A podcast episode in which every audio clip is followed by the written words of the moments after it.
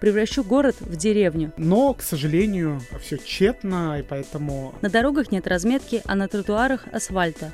Он после дождя сошел вместе с пылью. Там и Байрамова была, там и проблема Башкорт, э, там и... Мне просто интересно, вот 43 э, копейки, это вот... Кировская полиция очень хочет больше денег, а в городе братки, крыши и произвол. Не буду говорить, что я думаю по этому поводу. Дали палку, пистолет и вертись как хочешь.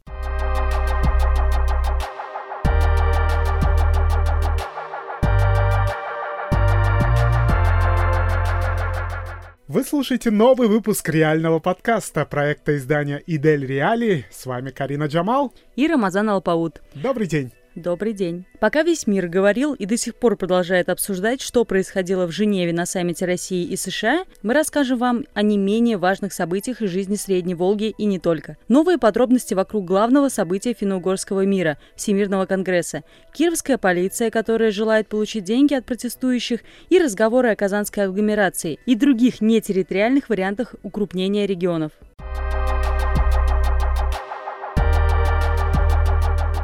А я напомню, что вы можете подписаться на нас во всех существующих подкастных платформах. Вы можете слушать нас не только в YouTube, но и в Spotify, Google подкастах, Яндекс Музыке и ряде других подкастных систем. Вы можете увидеть в описании, в том месте, где вы слушаете нас сейчас, увидеть в описании, где еще вам было бы удобно нас послушать. Если вы пользуетесь одним из этих сервисов, то подписывайтесь, и мы будем рады быть с вами там. Мы много говорили о том, что происходит вокруг Всемирного конгресса финно-угорских народов. И вот он, наконец, случился. Рамазан? Да, он случился, скандал за скандалом сопровождает это мероприятие. Как мы уже рассказывали в предыдущих наших выпусках, Конгресс э, сопровождает разного рода скандалы, которые исходят э, прежде всего из России. Напомню, что Ассоциация финно-угорских народов России отказалась ранее участвовать в этом мероприятии, заявила о том, что эта площадка очень политизирована и как бы используется против России и так далее. Правда, различного рода активисты и эксперты сочли, что за заявлением Ассоциации финно-угорских народов России стоят российские власти, в том числе чиновники из администрации президента. Но мы не можем утверждать, мы не знаем, и у нас нет доказательств, но выглядело это довольно странно, потому что как бы одна из крупнейших таких финно-угорских объединений в России сделала вот такое вот неожиданное заявление прямо перед э, мероприятием. Но в то же время э, Всемирный конгресс э, финно-угорских народов не попали еще несколько людей, в том числе из России, но не по указанным причинам. Я замечу, что тот же Афун говорил, что кто угодно может поехать, я правильно понимаю? То есть только Афун сам представлять там никого не будет, но... Э... Нет, Афун не, вообще ничего не заявлял. А, Дело в том, заявлял. что После этого заявления э, как будто в рот набрали mm. воды. Мы писали им, звонили. К сожалению, мы не получили никаких комментариев от Афун России. Я просто о том, что активисты сами по себе могли спокойно поехать в Тарту и принять участие в Всемирном конгрессе, если они были зарегистрированы. Но некоторых э, из активистов решили не регистрироваться сам же конгресс. Да, дело в том, что э, Всемирный конгресс э, финно-угорских народов так и не дал принять участие в этом мероприятии главному старейшине э, эрзянского народа Сирисию Булаяню. Нужно понимать, что он не дал участвовать как э, делегату. Да, дело в том, что ему, хотя он подавал заявку чуть ли не за полтора года, я напомню, что Всемирный конгресс он откладывался из-за пандемии, но организаторы почему-то ему ответили чуть ли не накануне перед закрытием регистрации, что у него не хватает там каких-то документов, и такой вот формальный повод получился. По крайней мере, так это восприняли вот эти эрзианские активисты, которые не попали туда в качестве делегатов. Но не попали туда не только эрзианские активисты, не попал Всемирный конгресс а, также делегат от карельского народа. Дело в том, что Алексей Цикарев, он не попал на мероприятие очень странным образом образом. Его заверили организаторы, что его приглашают, что его впустят в Эстонию, потому что у него была предыстория. Два года тому назад Финляндия и Эстония его не пустили, ну, сказали, что включают его в какой-то бан-лист, и а, таким образом он не может а, въехать в Шенген. Но интересно то, что а, Алексей является в том числе активистом, а, экспертом ООН по коренным народам. И он участвует а, в разного рода мероприятиях коренных народов. И он утверждает, что нынешний раз, когда его также не пустили э, в Эстонию, Дело в том, что организаторы его пригласили, сказали, что, значит, его впустят, э, но а, потом он поехал подавать документы на визу. А потом, когда он приехал уже получать, а, как я понял, уже ответ, он обнаружил, что ему, по сути, отказали в визе. Как утверждает Алексей, ему было сказано, объяснено, что он представляет какую-то угрозу, поэтому одна или сколько-то стран а, Евросоюза или Шенгенской зоны, значит, включили его бан-лист, поэтому Эстония не может выдать mm. ему визу. Расскажи нам лучше про ирзианского активиста, потому что, мне кажется, он совершил такой какой-то перформанс в рамках э, Конгресса, поэтому расскажи нам о нем. Да, дело в том, что история с Алексеем очень важна для того, чтобы показать как бы ну, что это общий, о, общий фон. Да. Дело в том, что ранее, ранее, э, насколько я помню, в 2016 году организация «Молодая Карелия», которую э, возглавлял Алексей Цикарев, она была признана инагентом в России. Ах, вот как даже. То есть э, тут такая вот э, интересная история. С одной стороны, гоним в России, с другой стороны, в бан-листе в Евросоюзе. На этом фоне проходил вот э, этот э, Всемирный конгресс финно-угорских народов. Но эрзянского главного старейшины Инозора э, Сариса Балаяне, э, видимо, не смутило то, что финно-угорский... Вернее, его, наверное, смутило, но он решил идти э, дальше, доказывать, что Конгресс был неправ, э, не предоставляя ему возможности э, быть делегатом от эрзианского народа. Дело в том, что э, Сырис Болоянь организовал брифинг перед входом в Эстонский национальный музей в Тарту, где и проходила церемония открытия восьмого Всемирного конгресса финно-угорских народов. Булаень сделал э, ряд довольно громких заявлений. То он сказал, что Всемирный конгресс э, финно-угорских народов не в состоянии не только решать э, проблемы финно-угорских народов, но и выносить на обсуждение подобные проблемы. Но он э, довольно жестко раскритиковал Конгресс, как я понимаю. Да, довольно жестко, и более того, он призвал реформировать Всемирный конгресс финно-угорских народов. Если вкратце, то его предложения сводились к четырем пунктам. Общественник предложил внести ряд изменений в регламент Всемирного конгресса. Он считает, что национальные представительные органы финно-угорских народов не нуждаются в согласовании. А я напомню, что он mm-hmm. себя позиционирует как представитель национального представительного органа э, э, э, Эрзиан. Прости, мне всегда хотелось спросить, а это действительно так? Ну, то есть как у них какой-то тоже конгресс происходит. Дело в том, выборы. что главный старейшина это не тот человек, который сам себя так назвал. Да? Я, я поэтому это спрашиваю. определенная процедура, его э, избирают, целая традиция есть. Мы mm. это описывали в предыдущие годы. Э, мы довольно активно следим за за тем, что делают эрзянские активисты. Я думаю, ты должен поделиться ссылочкой. Да, обязательно. Хорошо. Внизу обязательно будет ссылочка, и давайте читать про это. Так вот, э, Пола Янь считает, что национальные представительные органы финно-угорских народов не нуждаются в согласовании либо одобрении со стороны органов государственной власти при формировании делегаций на Конгресс.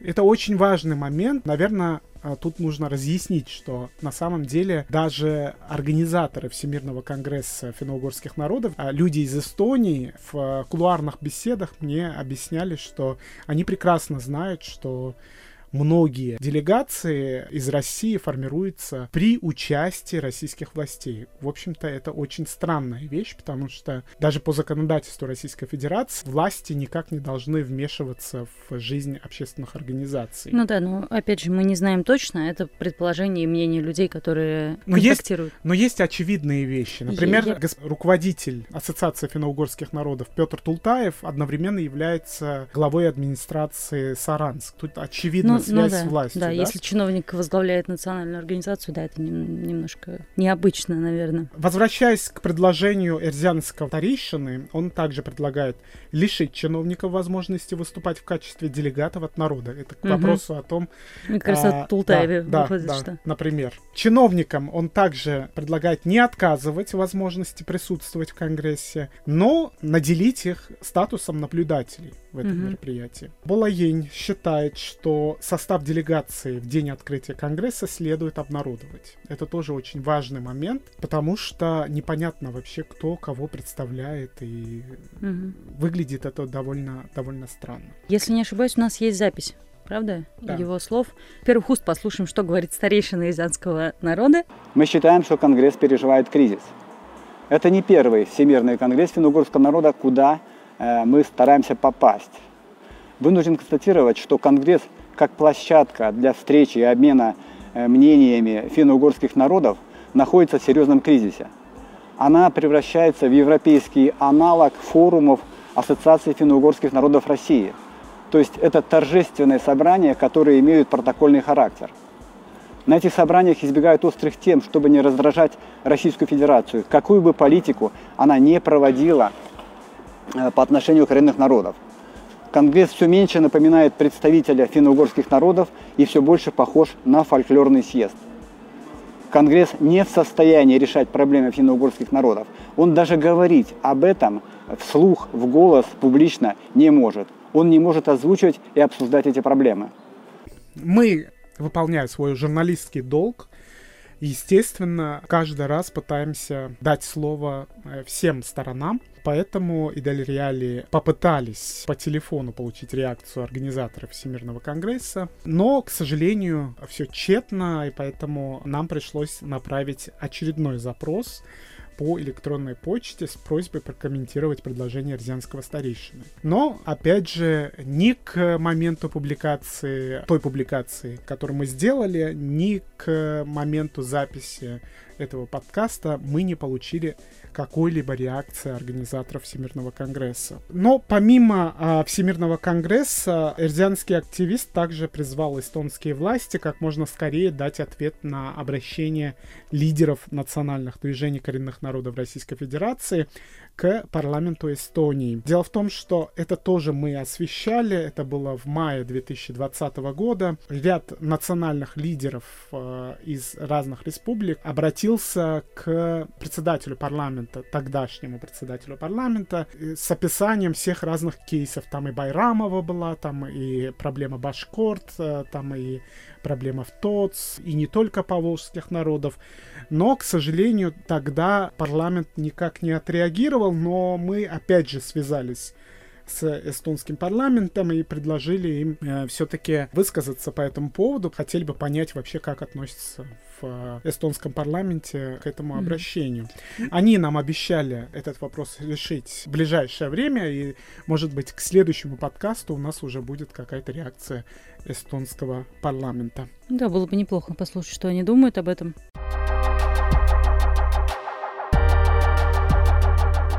Следующая новость у нас из Кировской области, и она очень необычная. На этой неделе мы узнали, что кировская полиция очень хочет больше денег, потому что они работали в январе, когда были акции протеста в России, 23 и 31 января. Они выходили работать. А мы знаем, да, сейчас уже прекрасно, что в некоторых городах это были разгоны формально митингов. В Кирове все прошло спокойно, людей не задерживали, но полиция посчитала, что раз они работали в свой выходной день и арендовали технику специальную, Управление МВД по Кировской области обратилось с гражданским иском в Первомайский районный суд Кирова, требуя выплатить 283 тысячи 498 рублей и 43 копейки за работу полицейских и эксплуатацию автотранспорта в выходные дни во время митинга в защиту Навального. Ответчиками по иску стали два гражданских активиста. Это Вадим Ананин и Михаил Семенов. Судебный процесс должен начаться только 28 июня. Мы же позвонили в управление МВД и пытались узнать, в чем же суть. Они не захотели нам комментировать эту ситуацию, сказали, что не готовы к этому. Поэтому э, нам попал в руки сам иск нашему корреспонденту из Кирова. И давайте просто узнаем, что же хотят полицейские и за что. Ну, то есть в чем была причина, почему они решили обратиться с таким иском к активистам.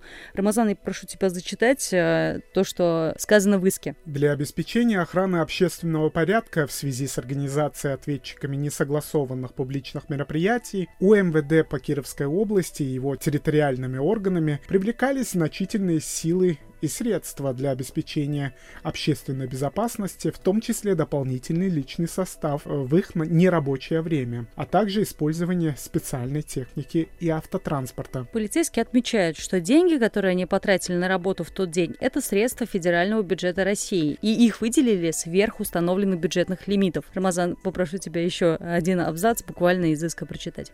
Мне просто интересно, вот 43 э, копейки, это вот что, про что? Есть градация точнее точнее, то есть они говорят о том, что эта сумма сложилась из двух показателей. Первое – это 90 270 рублей 43 копейки, это работа за выходной день, и 193 228 рублей – это эксплуатация служебного транспорта. На самом деле ситуация очень смешная, потому что полицейские отправились осуществлять свою как бы прямую обязанность. Да, акции были не согласованы, но это часть работы полиции – охранять граждан во время, в том числе, акций протеста, и я думаю, полиция полиция прекрасно знала, что акция протеста будет, потому что были анонсы, так сказать.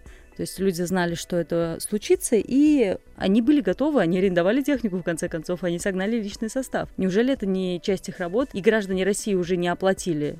Ну, сам подход уже очень креативный, да, то есть выходить на работу, чтобы, чтобы потом выставить счет э, активистам, которые вышли на митинг, пусть даже на несогласованный. Ну, я замечу, что это не первый иск, который случился после январских протестов. Например, э, с требованием компенсации за работу в выходные дни э, полиция обратилась в Омске к активистам и потребовала целых 2 миллиона рублей от четырех гражданских активистов. А там без копеек было?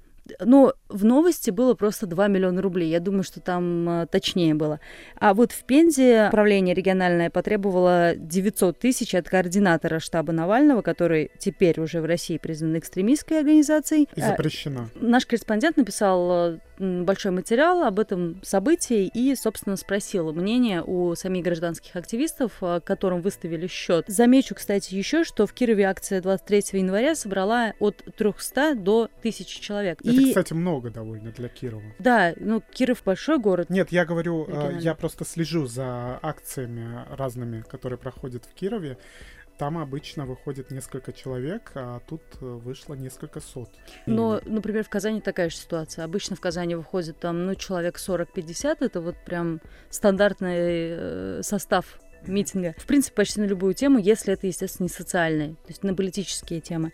Но в Казани тоже вышло очень много людей. В Казани правоохранители немного по-другому себя вели. Они задерживали людей и разгоняли, поэтому закрывали дорогу, поэтому оценить, сколько людей было в Казани, очень сложно. И наш корреспондент, который был на месте, не мог тоже точно сказать, потому что группы были очень разрознены. В Казани центр такой с узкими улочками. Это было сложно. Так вот, активисты. Рамазан, я прошу тебя зачитать мнение это Михаил Семенов. Его, кстати, задержали через несколько дней. Накануне уже следующей акции, которая должна была пройти 31 января. Его задержали днем ранее и поместили его в ИВС. В этом ИВС оказался и второй активист. Это Вадим Ананин. Рамазан, попрошу тебя мнение Михаила Семенова на эту ситуацию. Я отношусь к этому не без доли иронии и рассматриваю этот гражданский иск как э, нижайшую просьбу полиции к оппозиции оплатить ее служебную деятельность, зарплаты и премии сотрудникам бензин и эксплуатацию автомобилей. Получается, им не на чем ездить и не на что платить зарплату. Дали палку, пистолет и вертись как хочешь. Семенов действительно не понимает, куда тогда делись средства граждан, которые путем налогов попадают в бюджет, в том числе и на содержание полиции. Рамазан, попрошу тебя еще. Может быть, в бухгалтерии у МВД по Кировской области произошло ужасное хищение средств, и теперь полиция пытается скрыть финансовую недостачу. Но могли бы попросить по-доброму. Люди, дайте денег, погибаем. Я бы лично благотворительный фонд в пользу сотрудников полиции организовал. А так получается какое-то принудительное финансирование МВД со стороны гражданского общества, что выглядит как совершеннейший абсурд. Рамазан, что ты думаешь на эту тему? Потому что, ну, это же действительно выглядит довольно абсурдно с точки зрения того, что граждане не так оплачивают налоги, и из налогов оплачивается работа правоохранителей. Как ты оцениваешь это все? Не буду говорить, что я думаю по этому поводу. Лишь скажу, что если бы это происходило где-нибудь в европейской стране, это воспринималось бы как абсурд.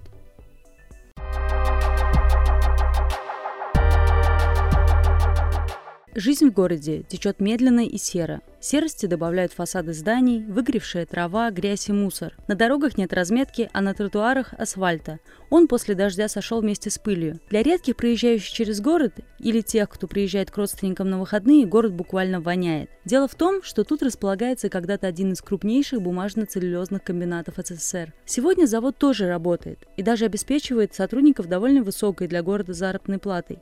В 2002 году о городе заговорили федеральные СМИ. Это случилось не в первый раз, но до этого все новости были только об очередной бандитской перестрелке или суде над главарями ОПГ. В тот год новость была шокирующей. 55-тысячный город захотел отделиться от дотационной республики и пригнуть к процветающему Татарстану. Местные активисты оповестили об этом администрацию, но поддержки не нашли. Несмотря на то, что референдум проводить отказались, а заявка об этом была, волжане продолжали говорить о желанном переезде в Татарстан. С тех пор прошло 14 лет. В сознании референдум состоялся, причем буквально, но на самом деле его никогда не было. Зато эти события стали переломными в судьбе города. Есть выражение, которое приписывают тогдашнему главе республики «превращу город в деревню». Это цитата. Он якобы сказал это сразу после того, как узнал, что город намерен перейти в Татарстан. Говорил ли он этого или нет, доподлинно неизвестно. В Татарстане о желании соседнего города войти в состав республики знали, но брать город без района не хотели. Именно в районе все предприятия и производства – а в городе – братки, крыши и произвол. Чем для города стали следующие 14 лет? кошмаром и отчаянием. За последние годы в городе почти толком не ремонтировались дороги и больницы. Сгорел единственный кинотеатр, а население медленно спивается. К чему мы это все? Да. Как вы догадались, речь идет о городе в Мариэл, Волжске. Да, это ВОЗ. Я писала этот текст э, пять лет назад, когда делала несколько материалов про небольшие города в Поволжье. И вот Волжск был одним из таких городов. Я ездила туда, наблюдала несколько дней за жизнью города, изучала все публикации, говорила с людьми, говорила с местными. И у меня сложилось одно из самых, наверное, гнетущих впечатлений от э, российских городов, именно вот от него, потому что там действительно местами не было асфальта, ты идешь по центральной улице, УКДК называется. Ленина. Да, действительно так. Ты идешь по главной улице. Не Маркелова же. Да-да-да. А было бы удивительно. Так вот, ты идешь по главной улице, а там нет асфальта, тебе постоянно приходится смотреть под ноги, потому что ты можешь упасть банально. Ну, в общем, город такой, вот как Россию представляют в целом, вот, вот это Волжск, только еще хуже. Угу. Причем в 90-е. Да, да, да, в 90-е абсолютно так. Э, у меня есть знакомые из, из этого города, и про наркоманию, алкоголизм и все вот это, это типичные истории. Ты еще рассказывала что-то про запахи там. Да, там стоит завод, он стоит довольно давно, был такой локальной советской стройкой, и он производит э, бумагу, тетради, там туалетную бумагу, вот такие всякие вещи. И, видимо, из-за того процесса, как это вот все делается, в городе прям очень сильно пахнет. То есть местные говорят, что вообще не пахнет, но есть история о том, как э, там, нужно просто на несколько дней уехать из Волжска, а потом вернуться, чтобы почувствовать этот запах снова. Чтобы почувствовать запах туалетной бумаги? Знаешь, я очень мало знаю о том, как делается бумага, но мне кажется, это вот э, пилки, да, которые вымачивают и вываривают долго в воде, и вот этот запах э, вареный э, и слегка, наверное, разлагающийся, я не знаю, как это правильно, но я предполагаю, вот этот запах древесины, он очень неприятный. Когда я изучала информацию про Волжск, э, он несколько раз признавался одним из самых криминальных городов России. То есть это действительно необычное место. И когда по всей России запретили казино, в Татарстане это были Камские поляны, город, там, где атомная станция не открывшаяся. А в Мариэл это был Волжск. Ну, то есть вообще было несколько городов в России, которым разрешили оставить казино еще на два, по-моему, года. И вот когда ты заезжаешь в Волжск, ты видишь казино, которые брошены. Сейчас там всякие магазины типа светофора или что-то вроде этого. Это я буквально пару лет назад была. Там раньше было большое казино, но только такое все в золоте, с пальмами, типичное представление о казино.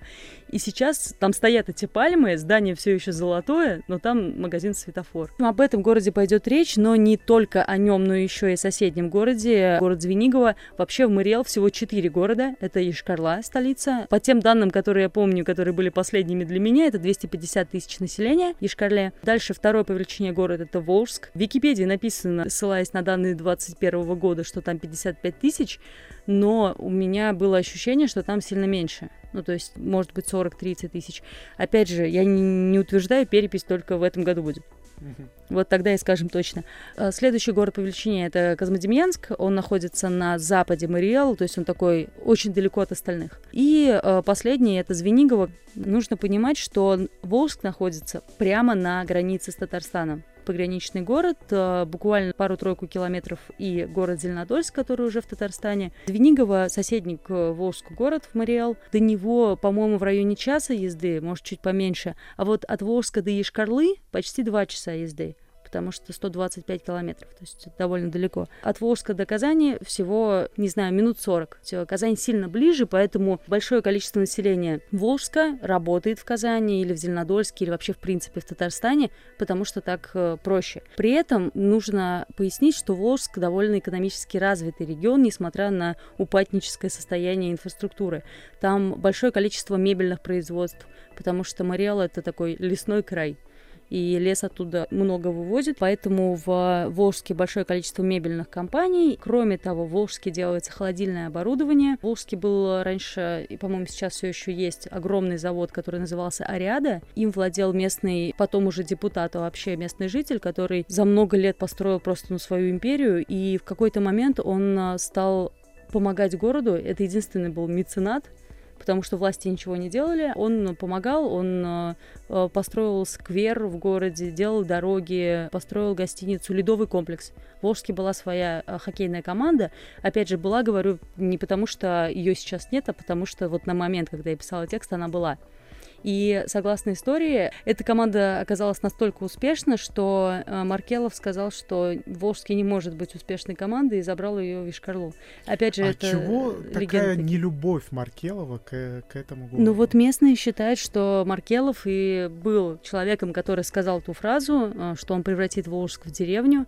Опять же, нет ни одного свидетельства того, что это было на самом деле. Я не нашла. Я прям искала, потому что это такая легенда, которая бытует в городе. Ну, ну тут важно, что именно легенда бытует. Мы как бы угу. рассказываем о том, как э, видится это глазами тех, кто живет в этом городе. А, так вот, я не рассказала про завод. Завод «Арят» занимался холодильным оборудованием. Э, Все было у завода более-менее хорошо. Самая высокая зарплата в городе была у людей, которые работали на этом заводе. Васильев, это человек, который владел заводом, несколько лет назад умер. После его смерти оказалось, что заводу некому управлять, и там был очень сложный период, что людям не платили деньги. Я знаю человека, который получал на заводе 3,5 тысячи рублей в месяц. В итоге этот завод купил депутат из Татарстана, Равиль Зиганшин, тот самый скандально известный депутат Госсовета Татарстана скандально известный, потому что не ходил на заседание, и в этом созыве его нет. Что он не успевал. Не успевал. Не успевал. А, да. Волжск а... все-таки находится чуть подальше. Он на вертолете летал на завод из ага. Казани. Ага. Завод купил он, и сейчас завод, насколько я знаю, продолжает работать, но уже под предводительством Зиганшина. А Зиганшин — это главный строитель Татарстана так его называют. Вот такой вот Волжск, необычный город, я думаю, что, несмотря на то, что в городе все плохо, с экономикой там хорошо. Звенигово же, это вот другой город, он вполне себе известен тем, что э, там есть большой завод по производству мясной продукции, это колбасы, там сосиски, сардельки и все прочее. Этой компанией владеет депутат Госдумы от Мариэл, э, депутат от КПРФ Казанков. В общем, это такой кусочек Советского Союза. У них там а, повсюду висят флаги а, Советского Союза. По-моему, они даже собирались ставить памятник Сталину, но я не помню точно. Может, возможно, я с чем-то путаю. То есть это прям такой э, советский городочек небольшой.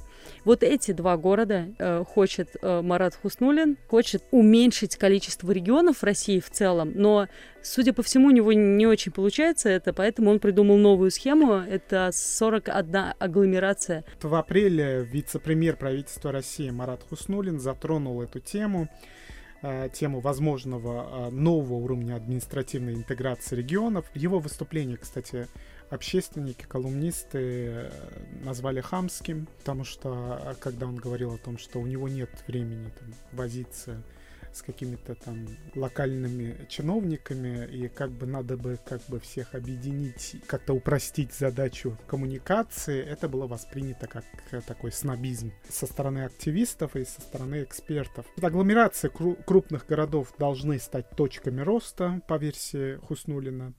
А, сейчас их созданию мешает административное давление, как считают власти. Марийский воск Хуснулин привел в качестве одного из примеров существования в рамках нынешней казанской агломерации. А, расположенный в 40 километрах от столицы Татарстана Волск, ориентирован на столицу Татарстана, а не на столицу Мариэл как многим может показаться, потому что Волск находится территориально как мы уже отмечали, на территории Республики Мария. Жители Волжска живут и работают в Казани, это цитата. Э, при этом у них совершенно другая бюджетная обеспеченность. Это тоже цитата. Ну да, это правда. То есть люди, которые ездят в Казань на работу, транспорт вот этот, который, которым они пользуются, например, я не помню точно, но последний раз это стоило в районе 100 рублей, то есть в одну сторону съездить. То есть туда-обратно 200 рублей. А из Волжска ходит электричка в Казань, ходила, по крайней мере. Но там время какое-то неудобное, насколько я помню. Это действительно очень удобно. То есть люди живут вот в своем городе, где социальная обеспеченность совсем не такая, действительно, бюджетная обеспеченность, как говорит Хуснулин. Больницы плохие, дороги плохие, все плохо. Как бы жить в том числе, они ездят э, в Казань работать и оставляют деньги там тоже свои. Вице-премьер Марат Хуснулин полагает, что несмотря на принадлежность к другому региону, город э, из Мариэл вполне может быть частью агломерации Казани. Бюджетное правило, налоги и в том числе налоги на недвижимость нужно регулировать не по административному принципу, а определять э, границы. Либо это должен быть округ, либо агломерация либо такое муниципальное образование, где действительно будет единая налоговая база. Есть точка зрения, что федеральные власти хотят, чтобы налоги из агломерации шли в Москву в первую очередь. То есть а, Волжск, Звенигово они хотят присоединить, ну не территориально, конечно же, присоединить к Татарстану, к Казани, но при этом все собранные налоги они должны отправлять сначала в Москву, и только после этого пройдет, происходит распределение. И вот главный вопрос, который меня лично интересует, если будет такая агломерация с Казанью, то есть Волжская Звенигово – это часть э, казанской агломерации, то кто будет заниматься тем, что должен ремонтировать больницы, дороги и другую социальную инфраструктуру?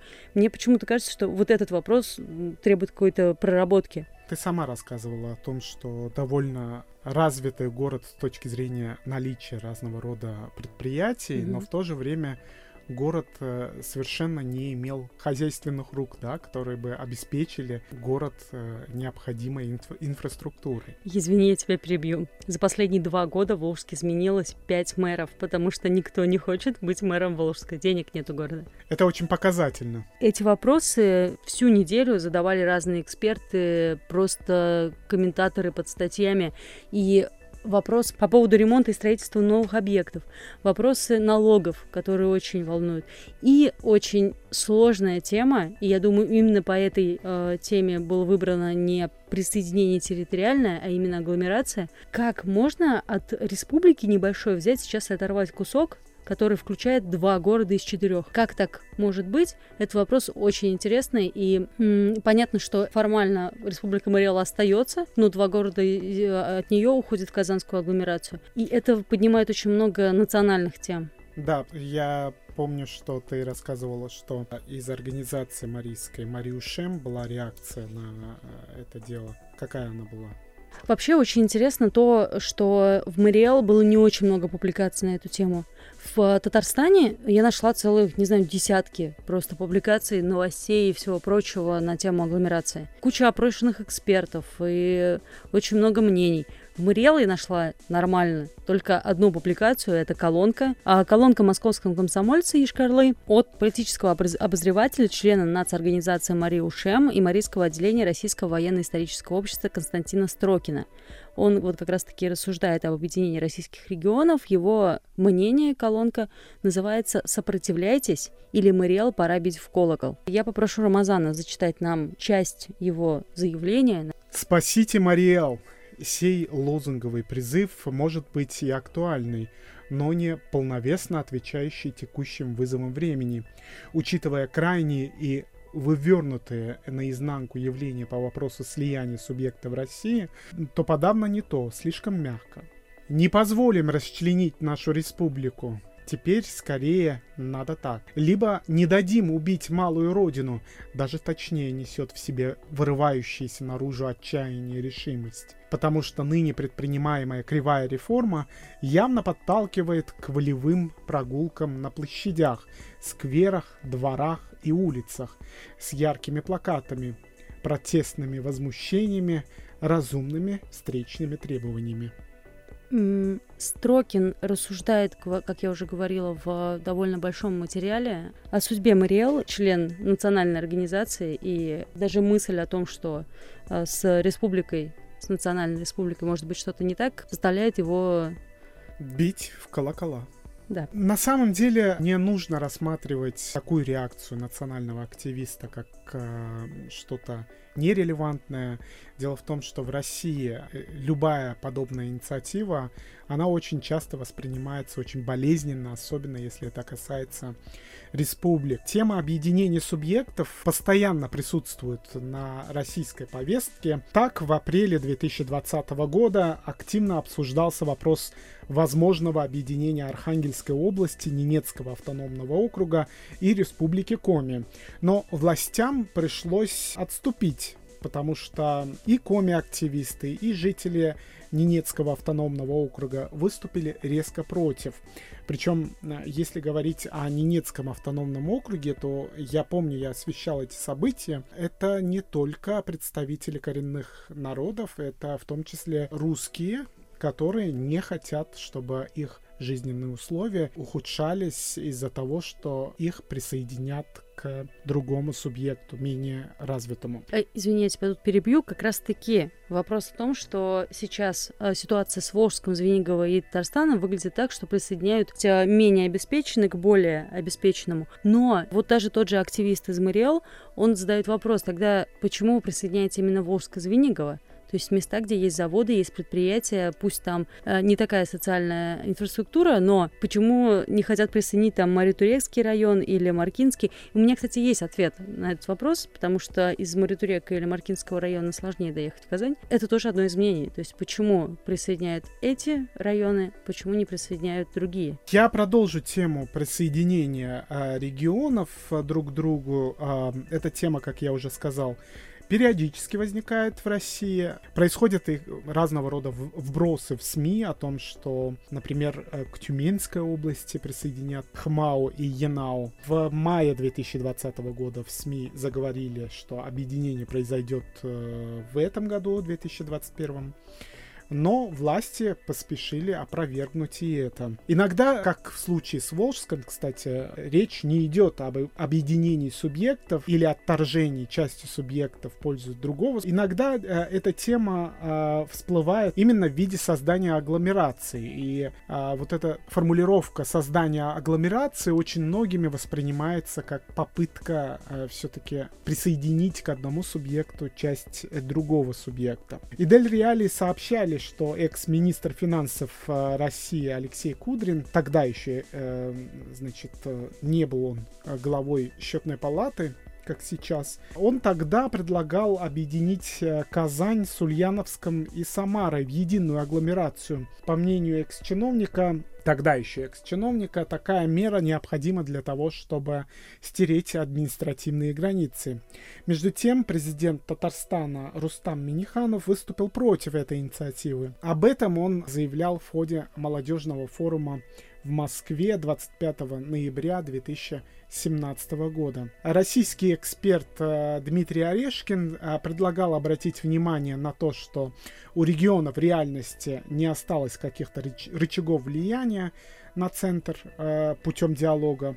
Он сетовал на то, что Совет Федерации потерял свою значимость как такой, эм, такая палата регионов при как раз Владимире Путине и превратился как он высказался, декоративный орган власти. Вот такая вот история с э, возможным созданием агломерации. Насколько я понимаю, пока нет никакого официального решения, это пока предложение Хуснулина. Посмотрим, что из этого выйдет, потому что если они собираются сейчас проверить и испытать это на четырех регионах, мы, кстати, не сказали об этом, это московская агломерация Москва и Московская область, это Краснодарская, получается, агломерация Краснодар и Адыгея, северная часть Адыгея, это Мариэл и Татарстан, и, и петербургская а, агломерация Санкт-Петербург да. и часть Ленинградской области. Будем, естественно, наблюдать за тем, что происходит, и освещать, э, и освещать в том числе реакцию на решение властей.